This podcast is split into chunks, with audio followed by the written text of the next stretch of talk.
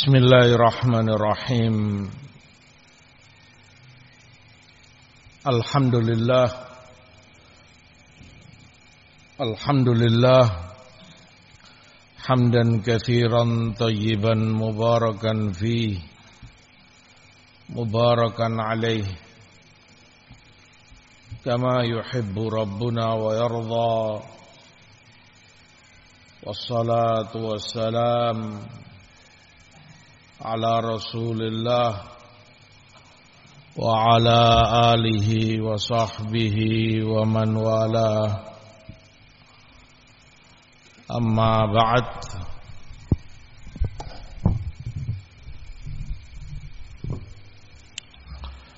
أحبتي في الله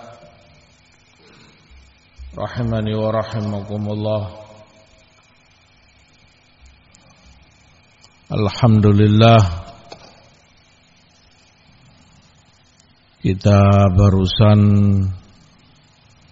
Menunaikan sholat fajar Yang memiliki keutamaan tersendiri. Wa fadailuha ma'rufah Indakum. Wa inama min bab tazkir wa tanbih mudzakarah. Salat yang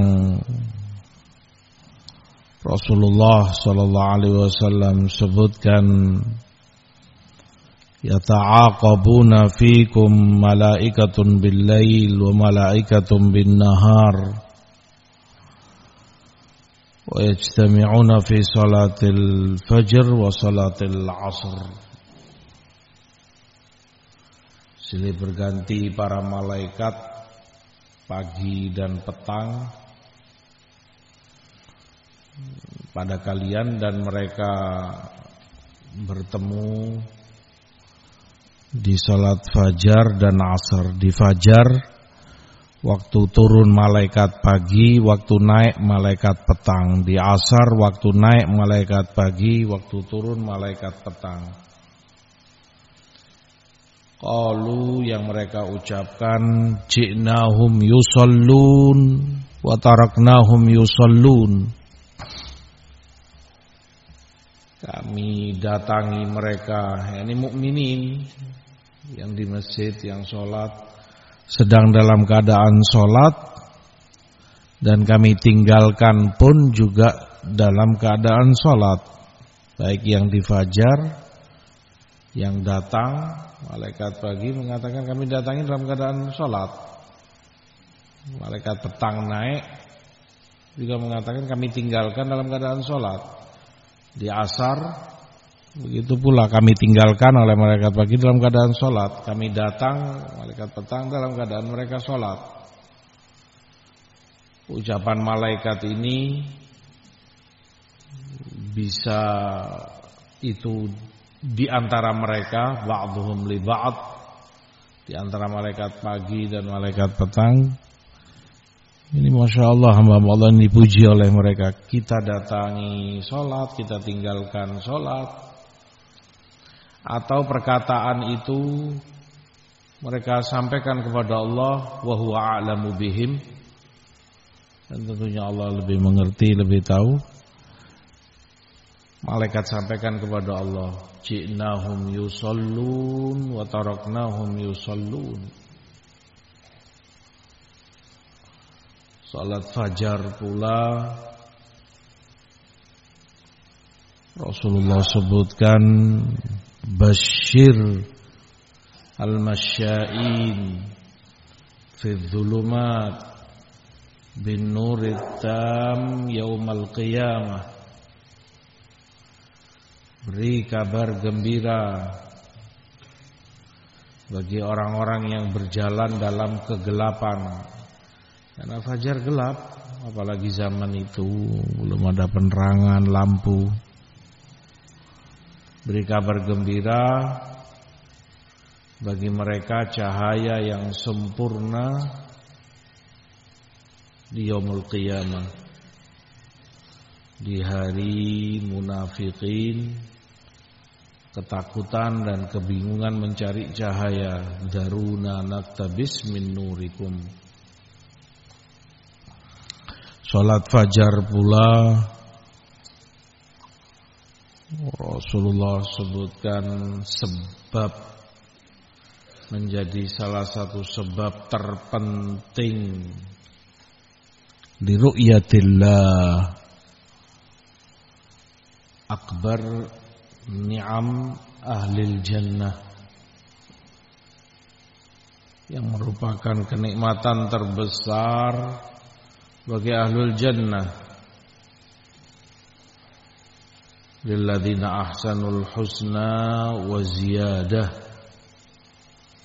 An-nazar ila wajhillah. Nasallallahu min fadlih. Salah satu sebab terpenting Seorang mukmin akan melihat wajah Robnya. La tudhamun fi ru'yatih. Melihat dengan jelas. Seperti Bulan di malam purnama. Jelas dia lihat.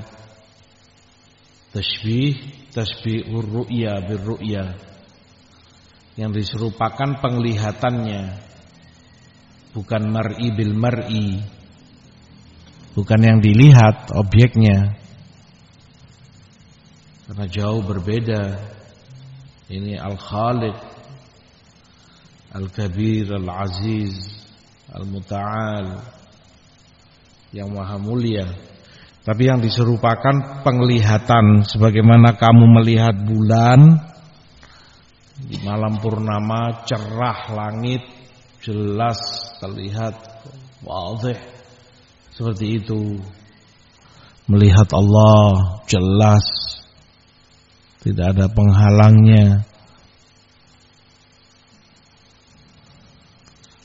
Rasulullah SAW sebutkan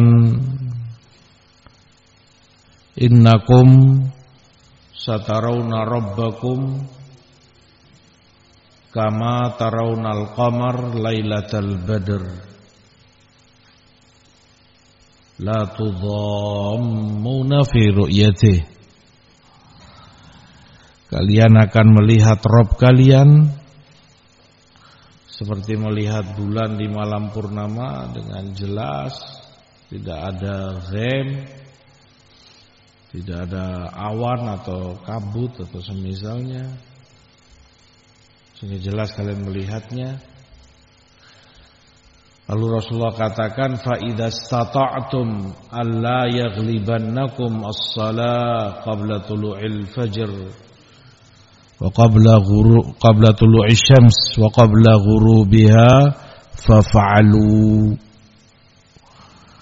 maka jika kalian bisa tidak terkalahkan oleh sholat sebelum terbitnya matahari fajar dan sholat sebelum tenggelamnya matahari asr. Maka lakukan. Kata al-hafidh Allah makna tidak terkalahkan tidak terlewatkan oleh waktunya. Artinya kalian bisa sholat asar fajar di waktunya. Berjamaah di awal waktunya tidak terlewatkan sehingga maknanya agar tidak terkalahkan, tidak terlewatkan dia melakukan segala sesuatu untuknya. Misalnya tidur tidak terlalu malam, sehingga cukup istirahat. Sehingga ketika bangun cukup istirahatnya fresh. Dia bangun beda dengan yang mungkin tidurnya terlalu malam tanpa ada perlu. Bergadang ke sana kemari. Nanti mendekati subuh dia ngantuk. Berat sulit untuk tidur akhirnya terlewat waktunya subuh nanti jam 6 atau jam berapa Artinya dia persiapkan segala sesuatunya. Dia pasang mungkin alarm atau pesan temannya bangunkan. Ya, ini segala sebab asbab mu'inah yang membantu dia untuk tidak terlewatkan dari dua solat ini. Sebab liru'yatillah salat fajar dan salat asr hingga Rasul wasiatkan Rasulullah sallallahu alaihi wasallam juga sebutkan man sallal fajra fi jamaah fahuwa fi dhimmatillah fala yatlubannakumullahu fi dhimmatihi yang telah menegakkan sholat fajar berjamaah maka dia dalam zimmatullah dalam perlindungan Allah dalam naungannya. Maka jangan sampai kalian dicari oleh Allah dalam perlindungannya. Artinya Allah menjamin keselamatan keamanan. Orang yang sholat fajar ini jangan mengganggu dia. Jangan sampai ada yang berani menzolimi menyakiti dia. Karena akan dicari oleh Allah. Artinya akan dibalaskan baginya Allah Rabbul Alamin. Yang maha kuasa. Manusia saja yang penuh kekurangan, kelemahan. Kalau sudah dikatakan misalnya jangan ganggu fulan. Dia di bawah kekuasaan saya atau perlindungan saya yang mengatakan itu misalnya seorang jenderal atau tokoh paling pengaruh di tempat itu. Orang takut nggak berani berurusan macam-macam. Karena akan berhadapan dengan dekengannya. Itu padahal sesama manusia. Kifini Rabbul Alamin. Fadilah yang sholat fajar. Wah, kata yang semacam ini menambah himmah dan azimah bagi seorang mukmin untuk lebih bersemangat dalam menegakkan sholatnya. Terghibat penting karena itu cambuk menjadi motivasi bagi seorang mukmin yang karenanya para ulama juga membukukan sendiri fadailul amal semacam ini. Baik itu dalam kitab-kitab mereka Al-Kabir dalam Jawami dalam Sunan atau bahkan secara khusus dalam adab-adab seperti Riyadhus Shalihin Adabul Mufrad Bukhari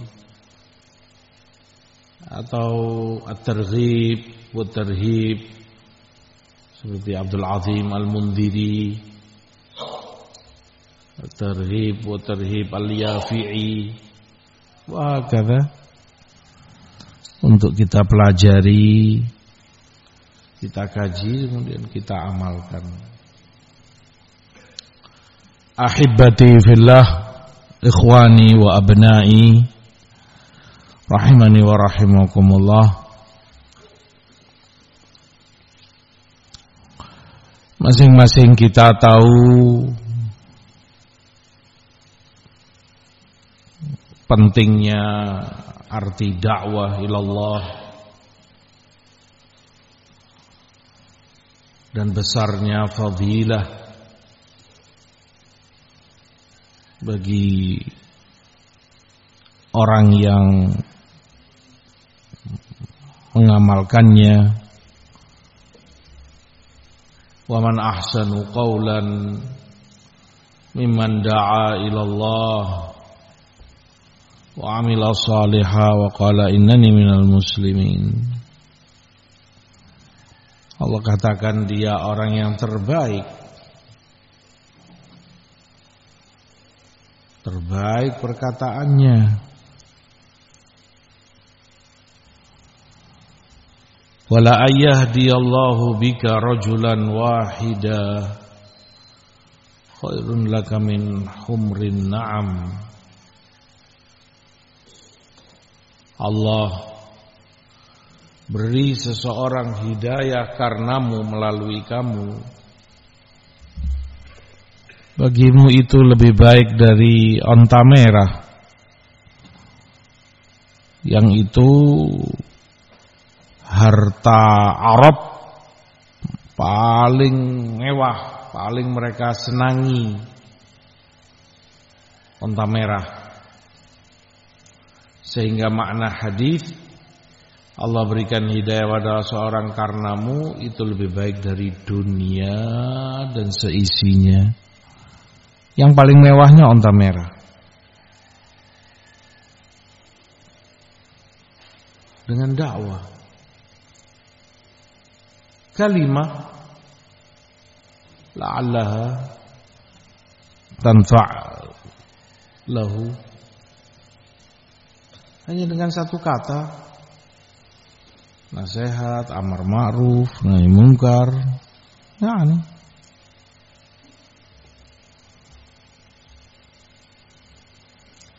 tentunya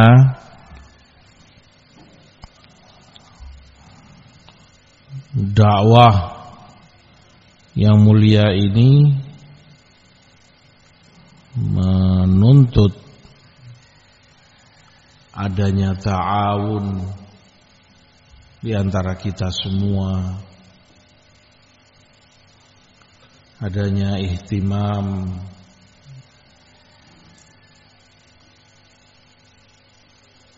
Karena tidaklah mungkin dipikul oleh satu orang tanpa yang lain. Tapi ba'dhum yu'in ba'd. Sebagian membantu, menolong yang lainnya. Wa ta'awanu 'alal birri wat taqwa. Wa la ta'awanu 'alal itsmi wal 'udwan. Perintah Allah maka ta'awun 'alal bir wa taqwa. Akhlaqul mu'minin. Saling bertawun di antara mereka. Sifat yang menonjol sifat yang nyata pada mukminin. Yata'awanun fima bainahum. Karena ta'awun berarti kepedulian kepada mukmin yang lain Berarti perhatian.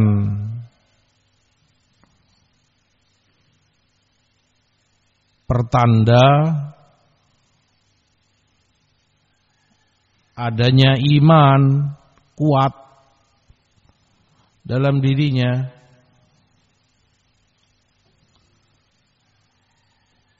Wala yu'minu ahadukum hatta yuhibba li ma yuhibbu li nafsihi Tidaklah beriman salah satu dari kalian hingga dia mencintai untuk saudaranya seperti dia mencintai untuk dirinya sendiri. Yani minal khair. Dan dalam riwayat tersebutkan hatta yuhibba li akhihi ma yuhibbu li nafsihi minal khair. Dari kebaikan.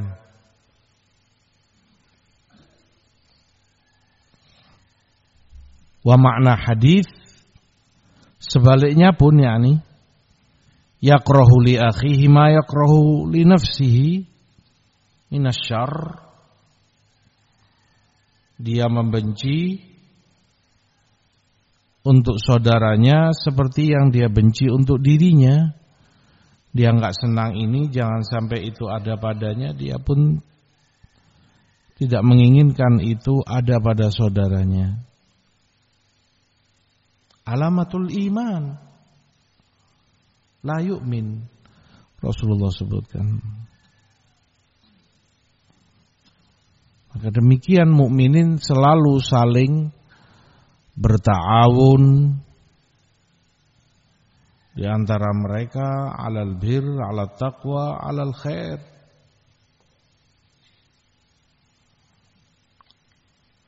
Nusus di dalam sunnah banyak sekali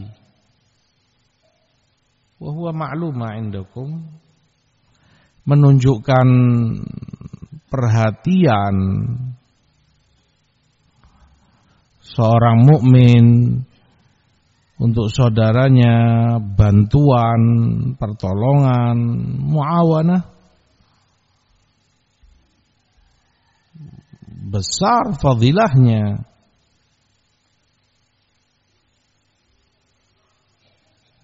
Wa khairun nas anfa'uhum linnas.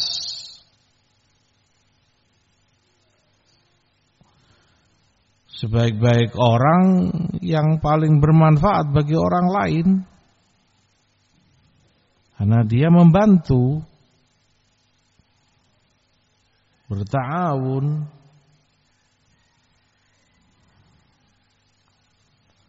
Wallahu fi aunil abdi maka al abdu fi auni akhi.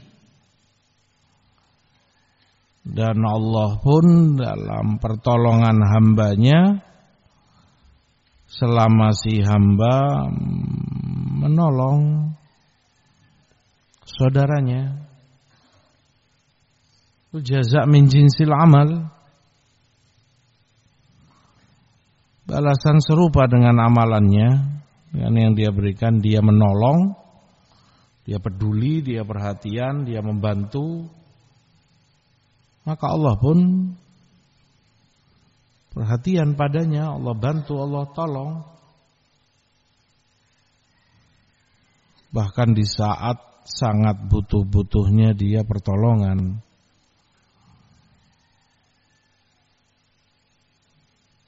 Saat tidak ada lagi yang dia harap melainkan pertolongan Allah Subhanahu wa taala.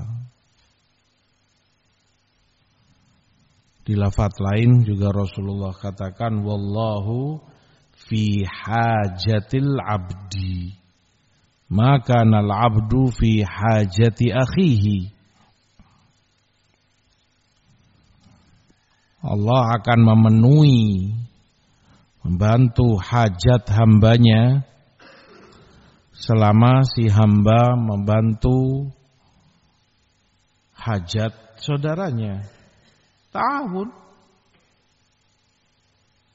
saudara mempunyai hajat, kepentingan, keperluan sesuatu, kamu bantu demi agar tertunaikan, terselesaikan hajat dia ini. Maka Allah pun akan membantumu saat engkau pun punya hajat ini dan itu. Wahakala.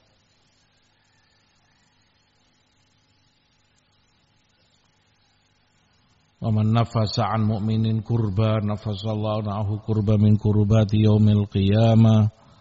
Ma'ruf. Kan ada perhatian berarti. Dia membantu melapangkan kesulitan seorang mukmin membantunya.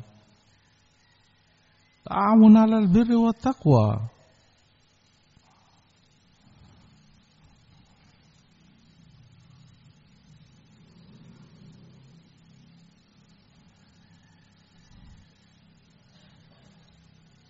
Di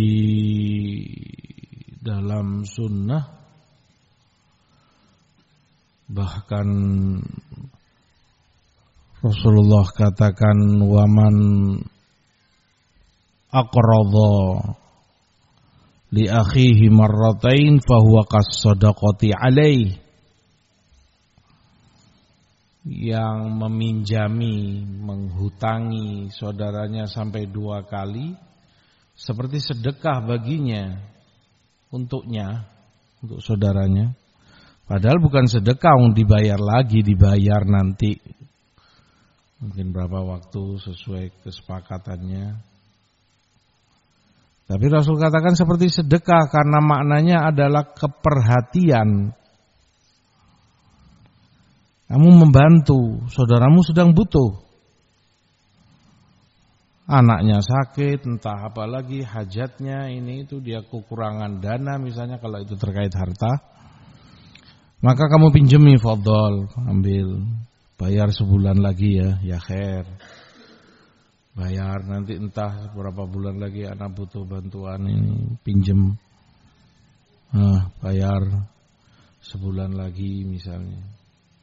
Dua kali dia mau minjami seperti sedekah. Seakan-akan kamu mensedekahkan itu padahal kamu dibayar lagi. Hutang. Duyun.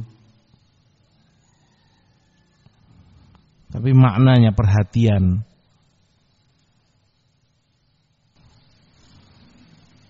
Yu'in. Dia membantu. Besar fadhailnya banyak. Wala an amshiya fi hajatil muslim ahabbu ilayya min an a'takifa fi hadzal masjid syahra Rasulullah juga katakan kalau aku berjalan dalam hajat seorang muslim lebih baik itu atau lebih aku senangi ketimbang i'tikaf di masjid ini satu bulan. Masjid Rasul SAW yang sekali sholat lebih baik seribu kali dari masjid lain kecuali Masjidil Haram. Bukan sehari, bukan sepuluh hari, satu bulan itikaf di situ.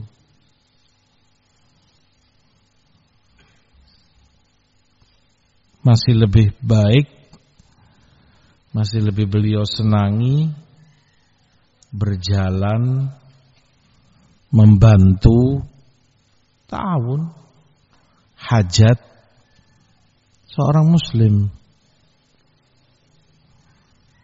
Ya, ini saudaramu punya hajat, apa pun itu hajat mubahah, dia butuh pertolonganmu, bantuanmu, dia nggak ngerti misalnya, nggak paham. Kif ini caranya, bagaimana prosedurnya? Ta'al gum, ana bantu. Ayo ana antar. Nanti jam 9 kita berangkat misalnya. Dia antar ke kantor sini. Ini setelah ini anu ah harus diselesaikan, dilanjutkan ke kantor situ. Kamu antar ke sana, kamu antar ke situ. Misalnya, contoh kamu nggak dapat keuntungan secara materi, bukan hajatmu, bukan keperluanmu, keperluannya saudaramu ini. Bahkan kamu rela berkorban waktu, waktumu tersita mungkin. Sampai duhur, mungkin sampai sore, malam. Mungkin bahkan kamu berkorban harta, tenaga, bukan keuntunganmu, bukan hajatmu, bukan kepentinganmu.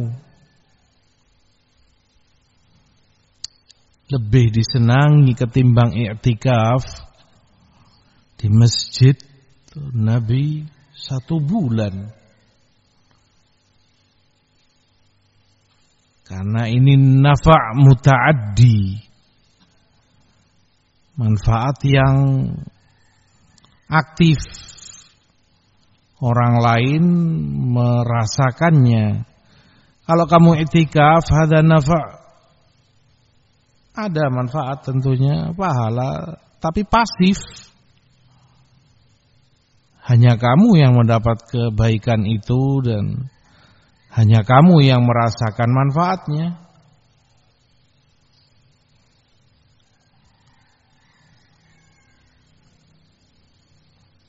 Nah, banyak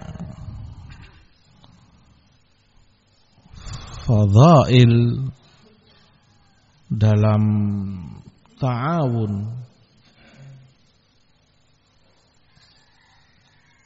Maka tidak ada yang terbuang sia-sia. Tidak ada yang terlewat begitu saja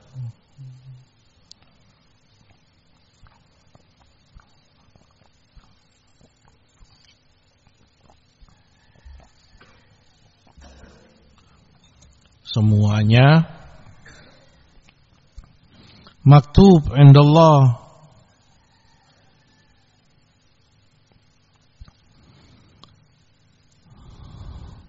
Wala tahqiranna minal ma'ruf syai'an. Jangan kamu remehkan kemakrufan sekecil apa pun. Bisa jadi itu yang bermanfaat bagimu bisa jadi itu amalanmu yang terbaik. Bisa jadi itu yang munjiat, yang menyelamatkanmu di yaumul qiyamah dari azab dari murka Allah. Bisa jadi yang kamu anggap sepele remeh ini belum tentu amalan besarmu yang berguna. Oleh karena itu tidak boleh ada amalan kebaikan yang disepelekan. Ma'ruf Athar Ibn Mas'ud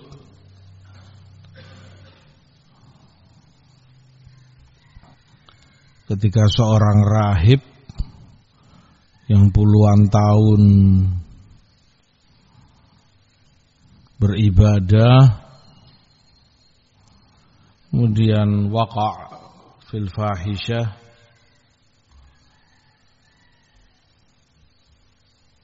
sampai kemudian eh, singkat kisah dia setelah sekian hari nggak makan lapar yang luar biasa capek. Disedekahkan padanya roti baru dia mau makan diminta oleh orang ya fulan anak berapa hari nggak makan?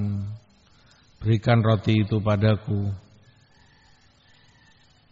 Nah, ini karena iba dia bagi dua kelas. Nggak sama seperti aku. Kita paruan. Kau separuh aku separuh. Dia qiyamah ketika ditimbang antara ibadahnya, kebaikannya dengan kejelekannya lebih berat kejelekannya. Tapi kemudian engkau tidak akan terdolimi sedikit pun. Masih ada kebaikanmu, sepotong roti yang pernah dia berikan tadi sedekah. Ditimbang dalam timbangan Allah yang maha adil lebih berat sepotong roti itu, selamatlah dia. Orang tidak ada tahu. Mungkin hanya sekali ucap lafat yang kita ucapkan subhanallah walhamdulillah la ilaha illallah astaghfirullah mungkin itu yang bermanfaat wallahu alam tidak ada yang tahu saat diucapkan dengan penuh keikhlasan saat diucapkan betul-betul mengagungkan Allah. Wa illa mungkin baktinya kepada orang tuanya wa illa mungkin ihsannya kepada anaknya, istrinya. Wa hakadha kebaikan apa pun itu.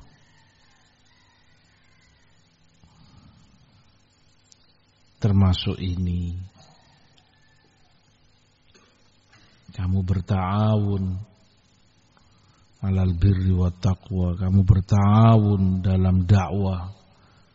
Karena tenagamu, karena hartamu, karena sumbangsihmu, karena waktumu, dakwah berjalan dengan baik. Kebutuhan ini, kebutuhan itu tercover dengan mulus. Kamu bertawun, La'alla. Mudah-mudahan itu yang bermanfaat. Berguna di yomul qiyamah. Fata'awanu. Barakallahu fikum. Maka bertawunlah, bersemangatlah.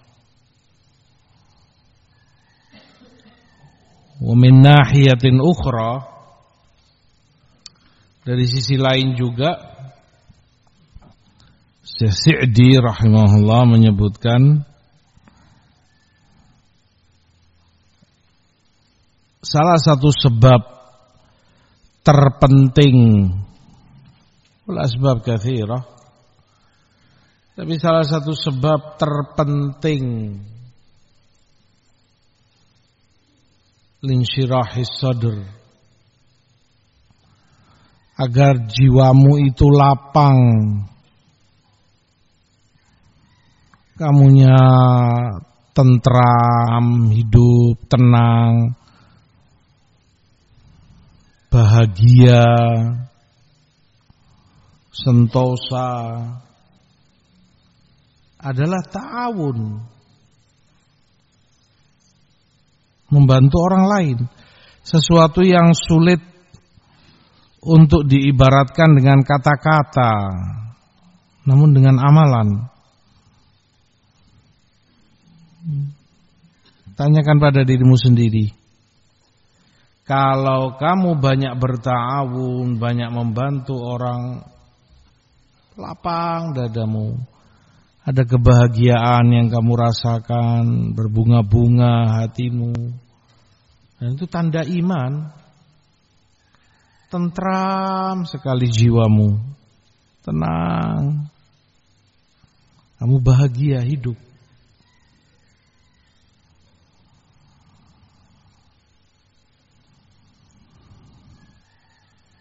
Sebaliknya orang yang jiwanya terkunci, tertutup, hatinya sempit, dadanya sumpah nggak ada bahagianya, nggak tenang, gelisah, gundah gulana, sedih,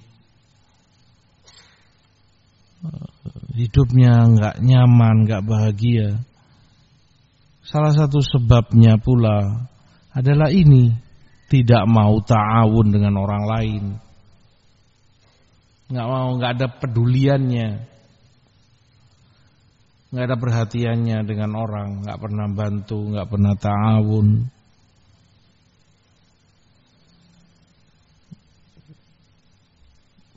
Membuat hatinya pun menyempit seperti tertekan dadanya, hidupnya stres, nggak tenang, gelisah besar pengaruhnya. Dan setiap kita tentunya bahkan setiap insan berharap hidupnya bahagia, tenang, tentram. Nah, dan untuk itu asbab tentunya yang harus dia lewati. Fata'awanu alal birri wa taqwa. Bertawunlah bersemangatlah dalam ta'awun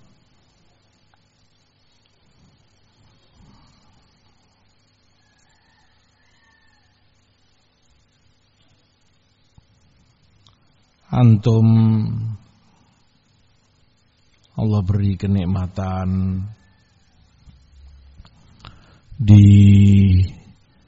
Disatukan dengan manhaj yang hak ini.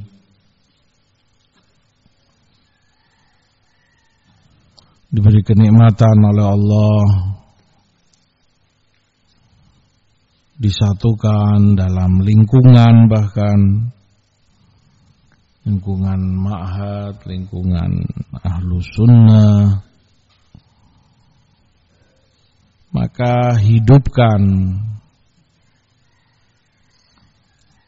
ruh mahabbah. Saling mencintai rahmah. Saling merahmati kalbunyan yashuddu ba'duhu ba'dha seperti bangunan yang saling menguatkan, saling mengikat. Kal jasadil wahid seperti jasad yang satu. Idza ishtaka minhu 'udhu tada'a lahu sa'irul jasad bisahri wal huma.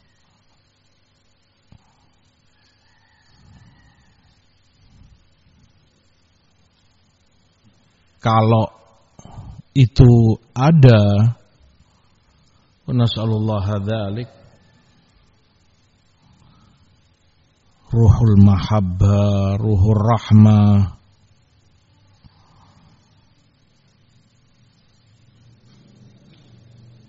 la yuhibbu ahadukum hatta yuhibba li akhi ma yuhibbu li nafsih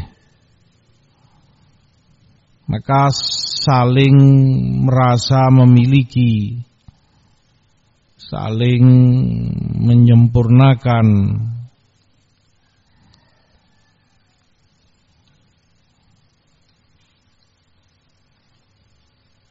Anakmu anak saudaramu tanggung jawab bersama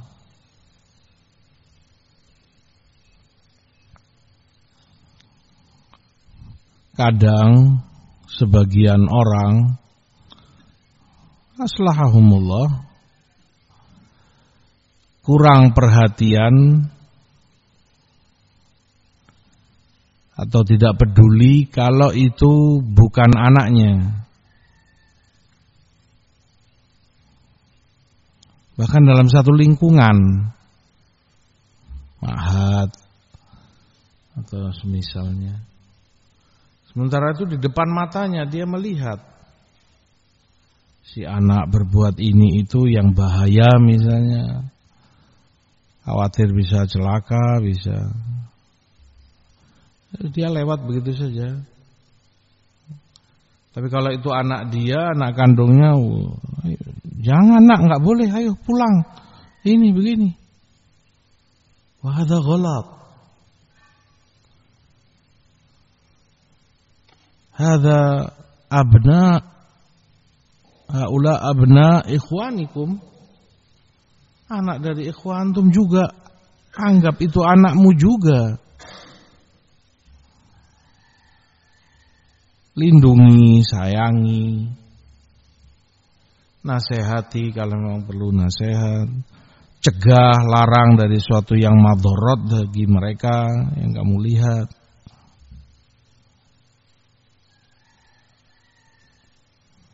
Tentunya dengan rohul mahabbah. dengan dasar kecintaan, kasih sayang. Nah, itu yang kita butuhkan sesungguhnya.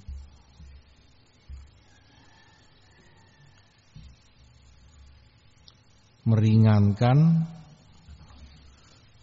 beban dan banyaknya tugas tarbiyah dakwah.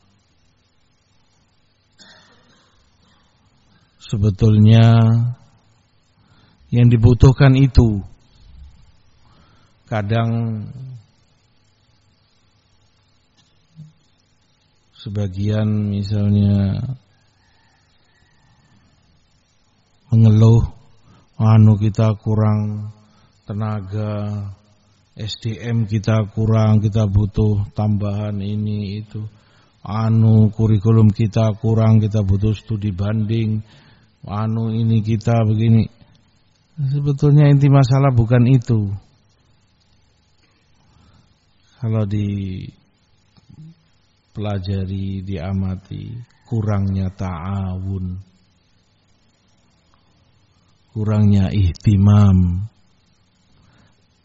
Contoh gampang saja, contoh gampang saja. Yang itu wakil. Misalnya dalam tasmi al-aulad.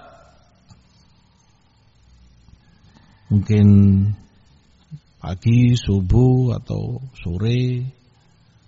Nah, pihak mahat mungkin kewalahan. Waduh nggak cukup. Musyrif, mudarris, mudarrisin, musyrifin nggak memadai. Terlalu banyaknya anak didik ini itu nggak ada yang tasmi. Dan nggak mungkin satu orang suruh mentasmi sepuluh orang misalnya atau berapa lebih. Berat. Padahal ada ikhwah yang lain yang bisa diperbantukan. Mutazawijin walaupun mungkin tinggal di luar sana saat dia sholat di sini atau membantu tiap pagi Ana bisa membantu tasmi ta'al. Sini. Lima anak misalnya, anak pegang. Eh, semampunya berapa? Tiga, lima. Kan bisa tercover. Tenaga ada, bukan gak ada. Permasalahannya adalah killatul ihtimam. Kurangnya perhatian. Kurangnya ta'awun alal birri wa taqwa. Para aba, para mutazawijin bisa seharusnya diperbantukan dan sangat efektif bermanfaat bantuan mereka. Contoh gampangnya demikian untuk tasmi, nggak butuh banyak waktu, paling berapa setengah jam kah, satu jam maksimal. Sibuk ya masing-masing sibuk. Nggak ada orang nggak sibuk. Antum punya pekerjaan, antum punya asyghal, yang usaha, yang mungkin mau buka bedak, toko atau yang lainnya. Ya Allah sisihkan. Hada hajat Hadihi hajatu akhikum Hajat saudaramu Wallahu fi hajatil abdi maka al abdu fi hajati akhi ta'awanu Wahakadha Kalau ada ta'awun Ringan beban dipikul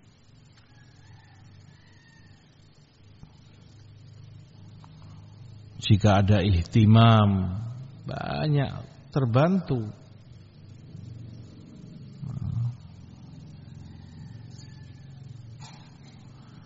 Kadang kita miris melihat eh, ya bukan nggak boleh atau bukan bukannya apa tapi apa iya setingkat itu terkadang misalnya eh, di beberapa tempat di-share ke sekian grup bahkan kadang nasional. Indonesia udah ke sana kemari untuk menggalang dana bantuan. Saudara kita fulan bin fulan di daerah fulan di kota ini kota apa begitu anaknya operasi atau apa ini itu butuh ta'awun galang dana berapa sih 5 juta misalnya, kul 10 juta. Apa iya sampai galang dana nasional demikian? Ainal ikhwah? Di mana saudara-saudaramu yang lain? Artinya yang semestinya lokal insya Allah bisa mengcover tertutupi insya Allah kalau jumlah-jumlah segitulah. Lain perkaranya itu mungkin proyek besar, bangun ma'had, wa apa ratusan juta, mungkin sampai M, magul, mungkin butuh bantuan dari tahun yang lain. Nah, ini adalah nilai segitu. Harus dilempar share ke daerah lain sana. Ke mana ikhwah yang di situ? Aina ta'awun? Kalau masing-masing menyisihkan hartanya walaupun nggak banyak 100 ribu atau berapa mungkin bisa tercover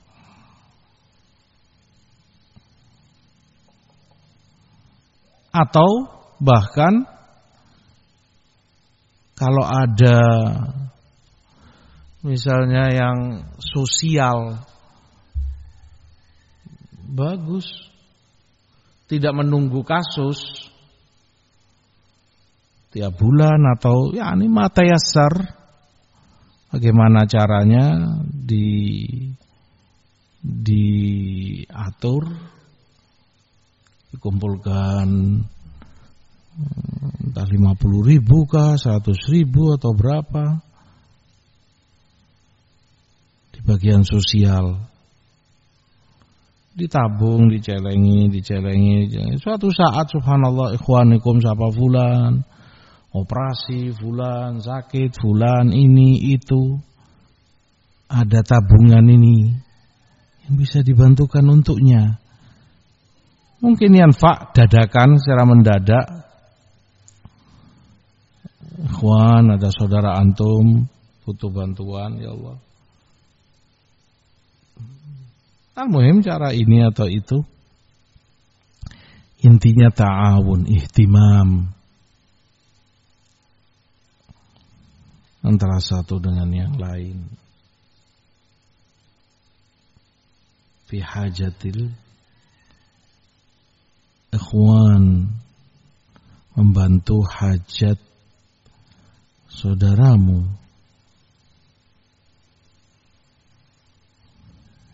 Fi aunil abd. Wallahu fi aunil abd. Maka al abdu fi auni akhi. Allah membantu. Kalau seorang hamba selalu membantu saudaranya.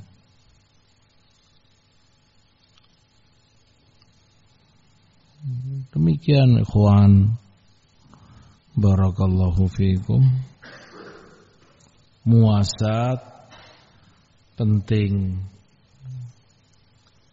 Kamu simpati kepada ikhwan kamu. Kamu berdoa untuknya. Fi dhahril ghaib fulan saudaramu sakit, anaknya sakit. Tad'u lahu fi dhahril ghaib hatta saat kamu sholat, saat kamu sujud, kamu doakan ya Allah sembuhkan saudaraku fulan, anaknya yang sakit, isfihi wa afihi ya Rabb. tanda-tanda mahabbah bukti-bukti ukhuwah benar-benar ada. Bukan hanya di lisan bukan hanya pengakuan.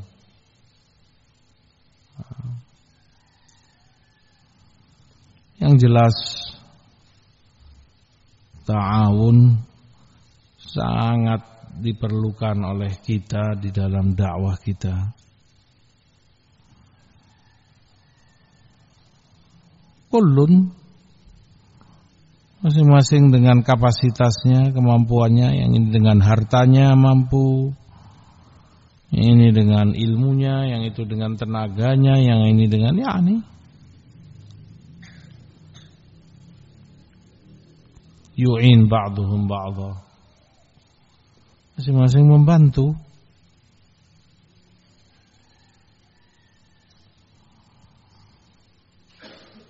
hidupkan semangat ta'awun semangat ihsan berbuat baik kepada saudaramu wa ahsinu innallaha yuhibbul muhsinin dan berbuat baiklah Allah cinta kepada mereka yang ihsan. Ironisnya kata Sa'di rahimahullah seorang mukmin tahu fadilah-fadilah semacam ini sering mungkin diperdengarkan hanya kelalaian kadang atau ini. Tahu fadilah, tahu pahala untuk akhiratnya. Tapi kemudian tumpul semangatnya. Berkurang kesungguhannya untuk mendapatinya. Sementara kufar bahkan mereka tidak ada iman wala ada roja wala ada harapan wala surga wala neraka yang ditakuti wala far nggak punya tujuan apa tujuan mereka Gak akan seperti seorang mukmin ini untuk akhirat nanti di mahsyar, di mizan, di hisab. Ya ingin zuhziha anin nar wa udkhilal jannah. Mukmin demikian. Kufar apa yang dia harapkan? Tidak ada. Tapi semangatnya luar biasa si kufar ini. Walau ada tujuan dalam keadaan. semangatnya membantu, semangatnya kadang kamu lihat terlepas wallah alam apa yang mereka mau kan. Tapi aksi bantuannya dalam kemanusiaan misalnya ngirim bantuan ini itu kepada pihak yang lemah, pihak yang kekurangan luar biasa ini itunya. Sekali lagi dalam keadaan mereka nggak ada yang mereka harap, nggak ada tujuannya dan solid. Kadang solid sekali. Tahunnya di antara mereka ini itu.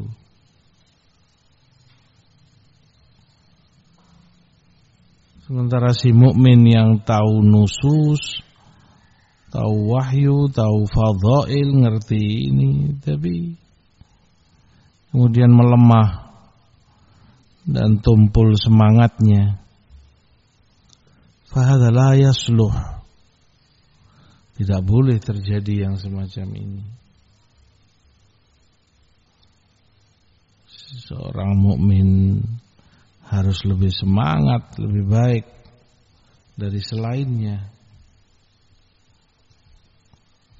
Mungkin itu yang bisa kita sampaikan.